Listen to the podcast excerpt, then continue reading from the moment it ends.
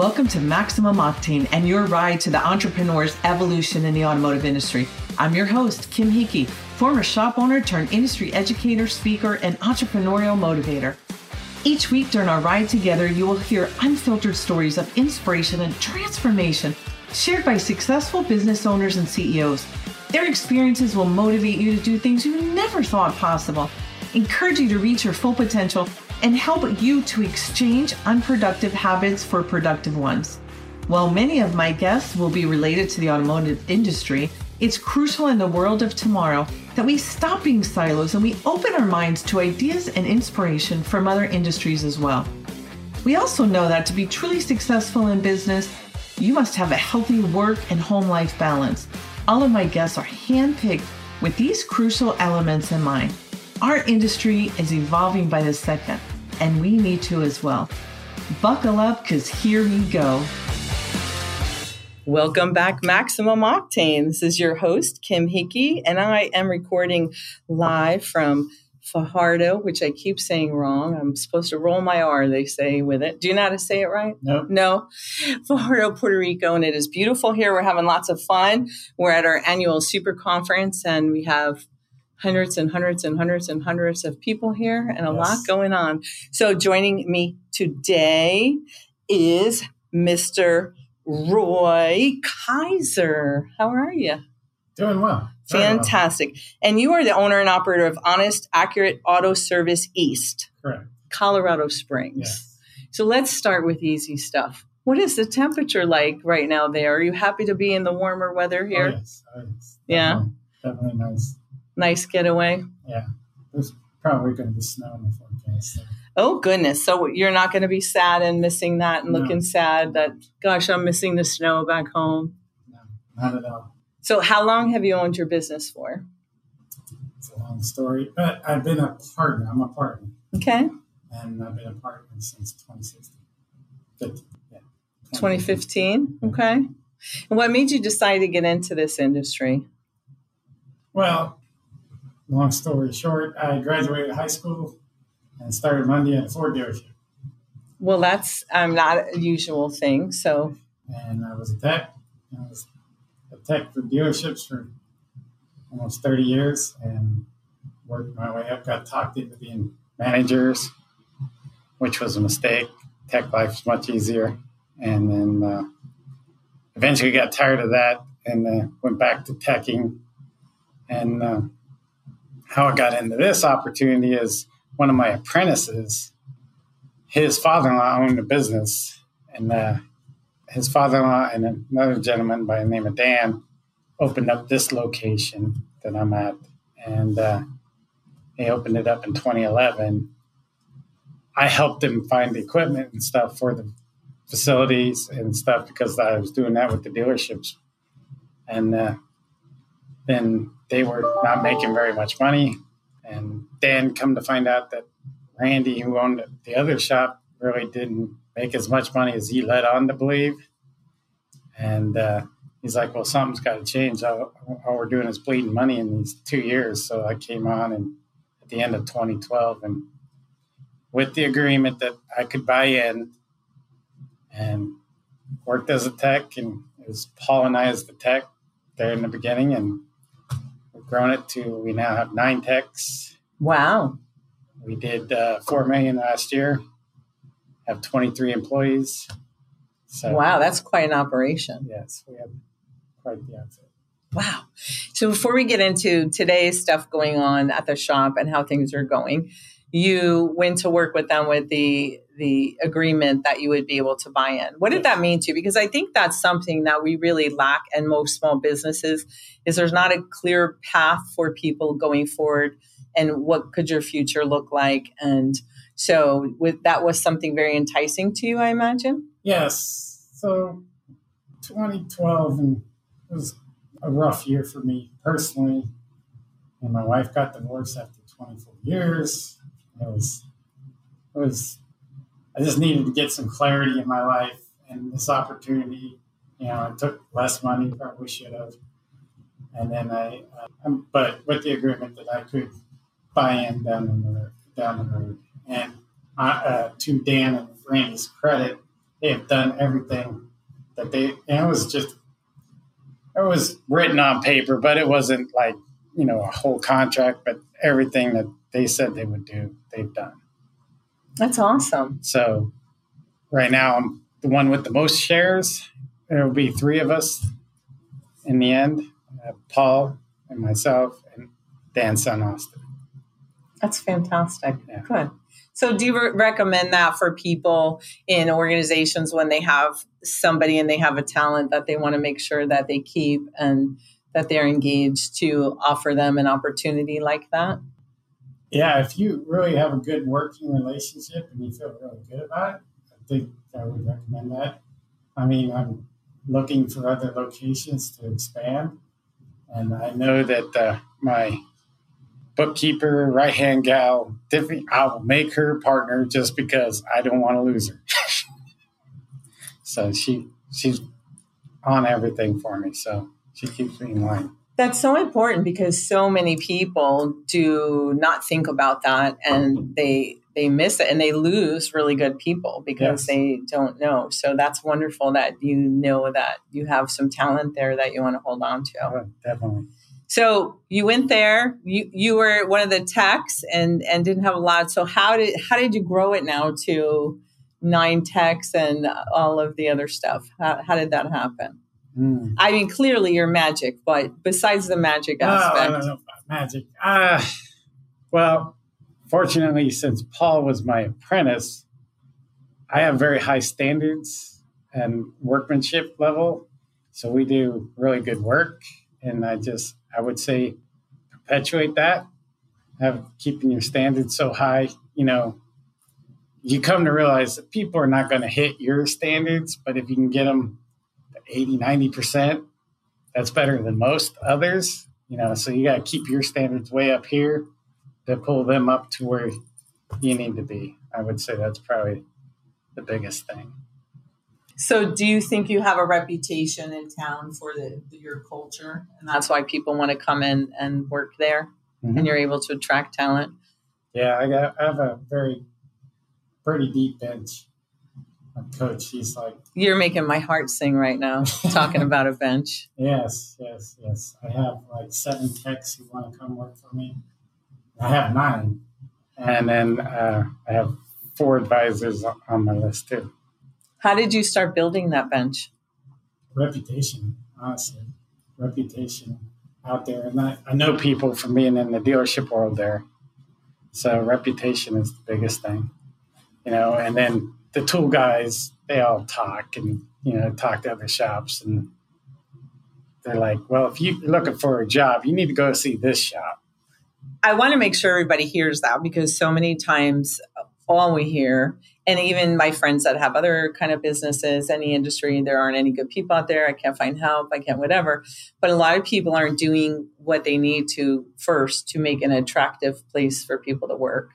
And, you know, it's so important to have people talking about you and, and your employees or internal customers because they, they're almost like little mini ambassadors for you going all Oh, over. Oh, yes. Oh, And when they're happy and raving about you when they're at training or at parties or get togethers or bowling or whatever they do, that's there isn't anything more powerful than that. You can write the best ad, but if you don't have that culture and you don't have that place that everybody wants to work at, the ad doesn't do anything. And Correct. there's a big disconnect right now. Yep. You know, people write great ads, but when you look at the shop, when you look at the tools, when you look at the pay, when you look at the benefits, and all of it doesn't match up. What are some of the things that you do there that you think makes you the place to want to go? Well, we're not flat rate. Uh, we're a salary and a bonus based off of shop hours for the techs and then daily average for the advisors. So 80% of our pay is salary, and 20% is made up in bonus. We do a lot of things. You know, we try to do the best we can with the health insurance, given climate and stuff. You know, everybody's birthday's paid off. Uh, holidays, you get three weeks PTO after five years of accrued. Um, How many weeks? three weeks, Okay. and then uh, you know we just do, try to do fun things. We had a group camping trip last year. Rented out half the campground. We were all set up over there. We're doing it again this year because everybody loved that. Uh, paintball, you know, everybody likes shooting boss, especially head. so we do try to do a lot of benefits. You know, we accident, you know, you know, help, uh, uh, just a lot going on. Being the perfectionist that you are, I'm sure you have ex- up. ex- expectations yeah. and how do you lay it out? Because we have so many people in business today, business owners, they're afraid to set expectations and hold people accountable because they don't want to quote unquote lose anybody. And, and so they just sort of let people run amok. So how do you handle that? Well, you lose people because people run amok. You know, there's, if there's no structure or, you know, it doesn't feel like a well run machine, people are not going to want to stay there. So you got to have that structure and expectation levels. So I'm probably harder on the technicians than I am on the advisors. So why is that? Because you were a tech. a technician, to be quite honest. I mean, I filled in as an advisor at the dealership a couple times, and they're like, "This thing gone," and I'm like, "I know." My car runs good. You know, you want to fix it or not? I don't care. but other people are better at that than I am. So. Is that one of your secrets, knowing who to put where? Yeah. And using their talents. Oh yeah. Yeah. yeah. You're look. I can see you're lighting up right oh, now yeah. talking yeah. about that. So tell me about that a little bit because well, you just lit up like a Christmas tree. That's that is honestly the key Is that your superpower? Is trying to figure out what I have nine techs. There's different levels of skill all through there. I got two guys I don't ever have to really get involved for sure. Right? Probably three. But bringing these young guys in, figuring out what they're good at, and then kind of gearing them towards there, and then try to train them on the things they need help on. For technicians is what I do. And then the the advisors, like I have a young lady that I got from O'Reilly Parts that uh, I'm like, we did. I interviewed her once. She didn't have any experience, and I'm like, I told Paul, she's going to work for us. Not now, but she's coming back to work for us because I just had this feeling that she'd be a perfect fit. And sure enough, about eight months later, it's like, all right, we got an opening let's call her up. Got her in, got her started. No advisor experience, but she had parts experience, but she just had that bubbly attitude about everything. So it was it was awesome. So she's worked out really well for us.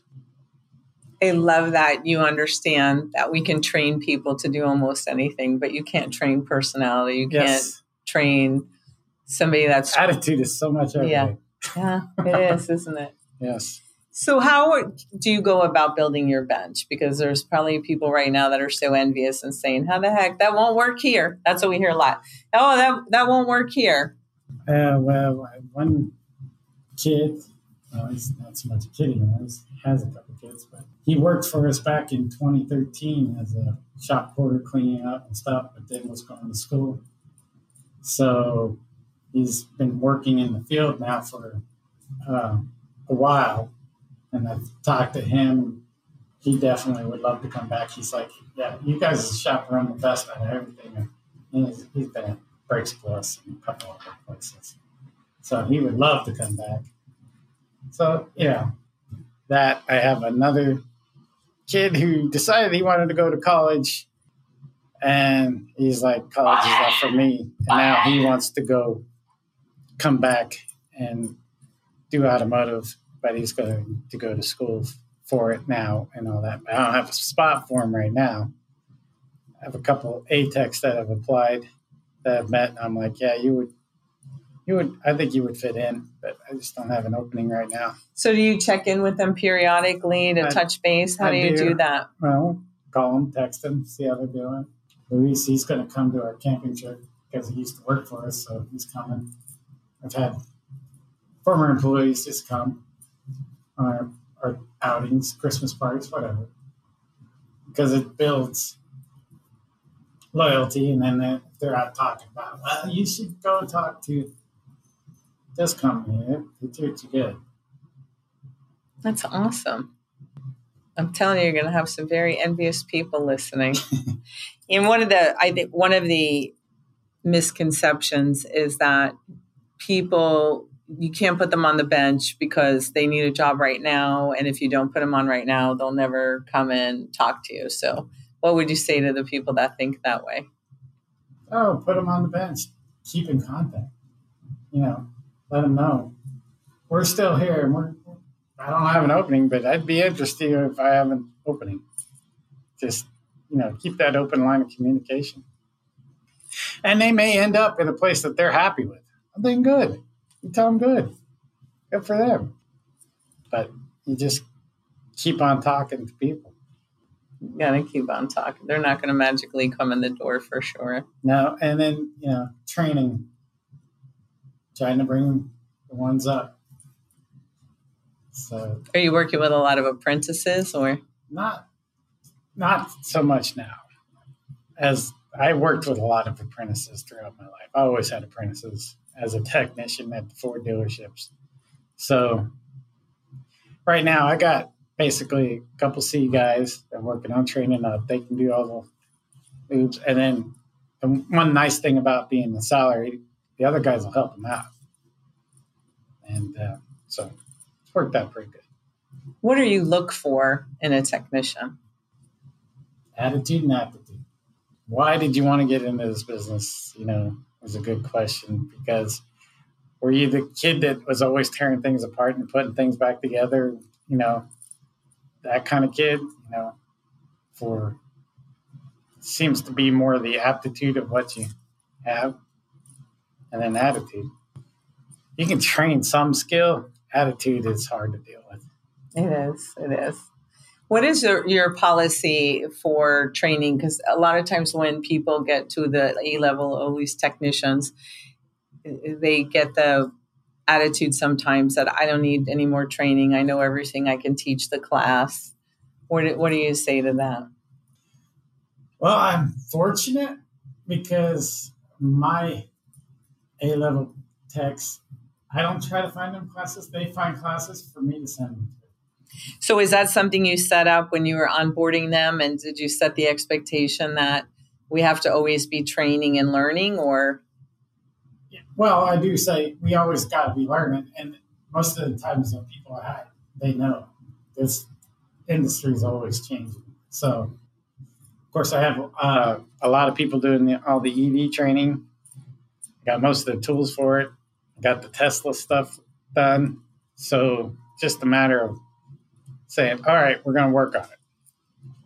So a lot of them have already done a lot of training on that. So that's awesome that they just sign up for themselves.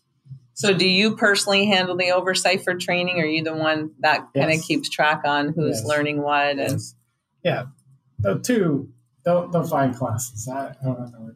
The other people, ah, hey, you need to take class. Go take this class. And how do you keep track of that? honestly. this is probably bad, but I'm my head. hmm. And then, you know, you see what they're having struggles with. You need this class. So what what are what do we do? How do we how do we get that out of your head and on a paper somewhere? Well, I have used the ATI training curriculum thing uh-huh. try to help gauge where people are at. Have them go fill it out. Okay. You know, and like if you're good on this, just right, good, good, good. Tell you need work, need work, and then we'll start training you on that stuff there. Okay. Yeah. Awesome. What's one of the biggest lessons you've learned as being a business owner? A business owner? Sometimes partnerships can be t- tough. Just gotta talk through it and work your way through it going to be a lot of expectations set up for that in the beginning too, right? And not assume anything. The, the assumptions get people in trouble. Yeah. Do you have very clearly defined roles? Because that's what we see as the most success when there's very clearly defined. This is your area. This is your area. This is your area. Uh, yeah, we do actually. Paul handles all the, the he's basically in charge of service advisors and quality assurance and uh, any customer issues. He takes care of that because he's excellent. at that. Well, that's one of the beauty of beauty of having a partnership or more than one person involved because then you can play to everyone's strengths Yes. and and put everyone instead of being a jack of all trades. Yeah.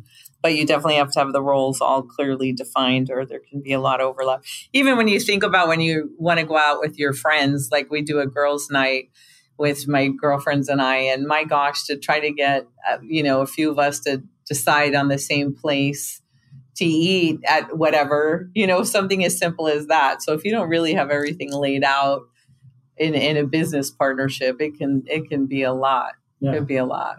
But it's also nice to not have to be alone and make all the decisions alone and know that you're not the only one. And Right. Have, I'm here and I'm not stressing about that. So what excites you the most about what's going on with your shop right now and your people? honestly, how much I could really grow this uh, if I had a, a couple more locations. Or really, because we are just doing really well, and then I know I could set up. I got enough people on the bench. I could start another shop and have it staffed in no time. That's a wonderful feeling, I bet. Yeah, but right now finding a place is the problem. Colorado's pretty booming there, isn't Yes, it? So it's hard to find places. Yes. One spot I found they want 4.5 million for the land. Oof, That doesn't include building a, the building. that is not good. Yeah. That is not good at all. So, how many locations do you want to have? Do you think? I don't know. Depends on how many headaches I have on the first or the second location. I don't know. I think it'll be pretty smooth in my head. It's I don't think it'd be that much of a stretch to make it grow fast. And uh, because we have customers come, you know, 60, 70 miles away to us. They pass a lot of places to get to us. So if I can make it more convenient for them, I can be closer to there. And then our shop's pretty well at capacity as far as pack uh, parking goes. It's just Maxed out. yeah, It's very exciting. I really appreciate you taking time out to join me today. I know there's a lot going on here at this Yes. beautiful resort. So, any final advice do you have for our viewers and listeners? mm, keep your standards high. and get the rest of your people to reach to those standards. They'll never get there and realize that, but if you're pulling them up, that'll be best for you. Oh, perfect. Well, thank you so much. Thank you. And everybody, stay safe, make good choices, and stay inspired. And I will be back next week. Thank you for listening to this episode of Maximum Octane, your ride to the entrepreneur's evolution. If you enjoyed what you heard today, please share it with a friend. And if you haven't already, subscribe, rate, and review the show on your favorite podcast player. If you have any questions, comments, topic ideas, or you just want to be a guest on my show, I want to hear from you. You can reach me directly at emilpodcast at autotraining.net. Thanks for listening and keep seeking information everywhere that you can.